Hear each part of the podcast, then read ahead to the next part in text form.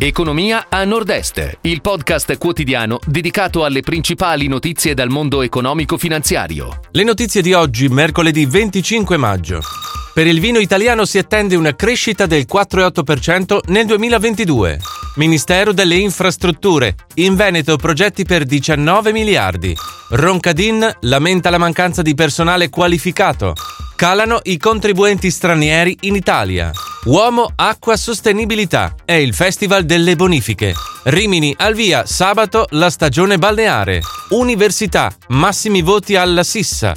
Per il vino italiano si attende una crescita del 4,8% nel 2022. È quanto emerge dall'ultimo report sul settore vinicolo nazionale di Mediobanca. A spingere le vendite il successo delle bollicine più 5,7% e i ricavi complessivi più 7,5% l'export, mentre i vini fermi si aspettano un più 4,6%, più 5,3% l'export. Tra i principali produttori in Italia troviamo la romagnola Caviro, 389,9 milioni di fatturato, la Trentina Cavit, 271 milioni e la Veneta Santa Margherita, 220,6 milioni.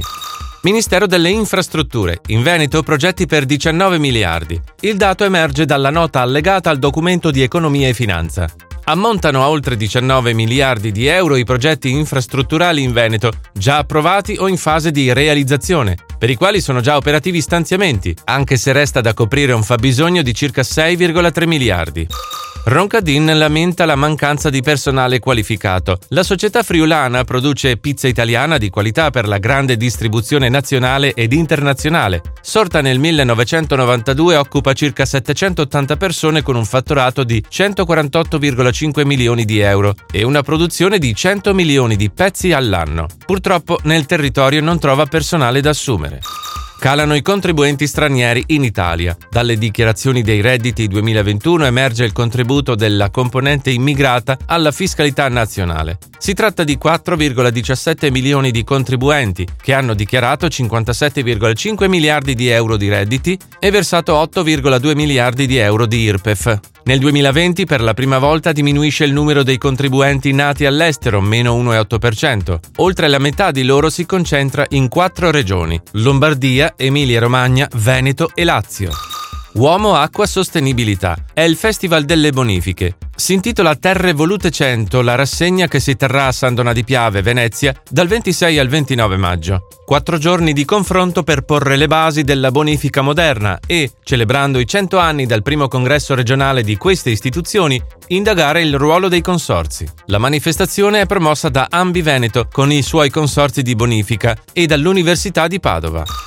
Rimini, al via sabato la stagione balneare. Con l'entrata in servizio dei bagnini di salvataggio il 28 maggio parte ufficialmente la stagione sulla costa romagnola. Fino all'11 settembre gli avventori della spiaggia potranno rimanere nelle strutture balneari sino alla cena e utilizzare i servizi almeno fino alle 22, con la possibilità di ordinare la consegna sull'arenile. Università, massimi voti alla Sissa. Le aree di fisica e matematica della scuola di alta formazione triestina sono state incluse tra i 350 dipartimenti afferenti a 58 università statali italiane, che possono competere per la selezione dei futuri 180 dipartimenti di eccellenza per il periodo 2023-2027. Nella graduatoria recentemente pubblicata dal MUR, entrambe le aree si sono classificate con il massimo punteggio. Si chiude così la puntata odierna di Economia a Nord-Est, il podcast con le principali notizie dal mondo economico e finanziario.